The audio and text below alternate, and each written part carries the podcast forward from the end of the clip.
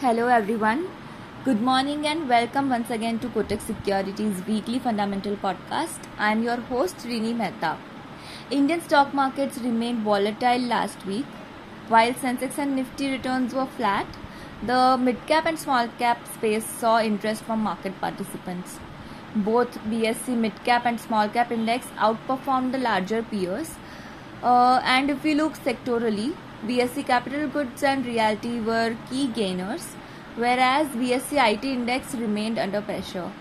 Auto stocks uh, gave positive returns last week amid reporting of August sales volumes by uh, auto companies. Meanwhile, if we look on the economy front, India's first quarter real G D P grew by thirteen point five percent, aided by private consumption growth. For August twenty twenty-two, G S T collections remained uh, good and manufacturing P M I was healthy.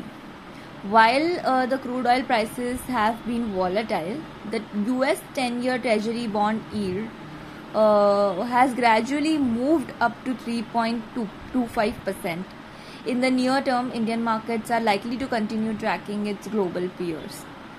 Now, if we look at uh, the foreign participation, Uh, after witnessing outflow during April to July this year, F I Is turned out to be net buyers in the month of August to the tune of rupees twenty-two thousand twenty-five crores, largely driven by improvement in macro fundamentals.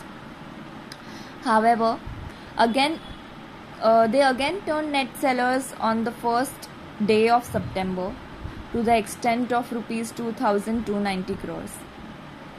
So, uh, we expect F P I flows to remain uh, volatile in the emerging markets on account of rising geopolitical risks, uh, rising inflation, tightening of monetary policy, et cetera.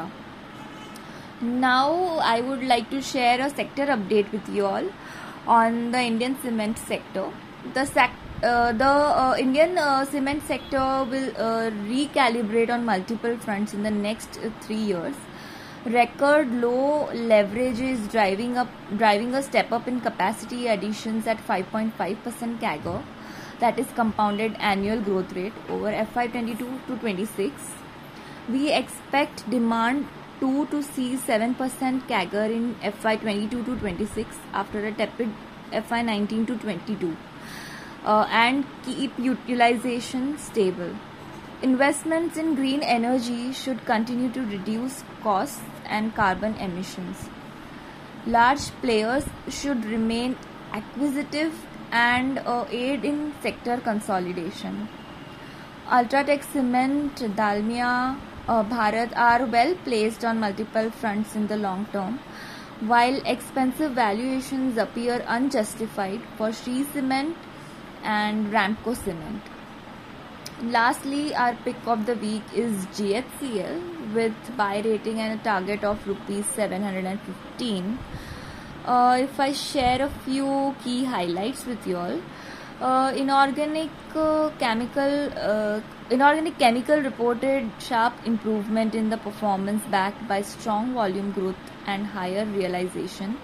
Realizations in first quarter grew eighty percent year-on-year as the economy has taken two rounds of price hike and expect the benefit to flow in second quarter as well.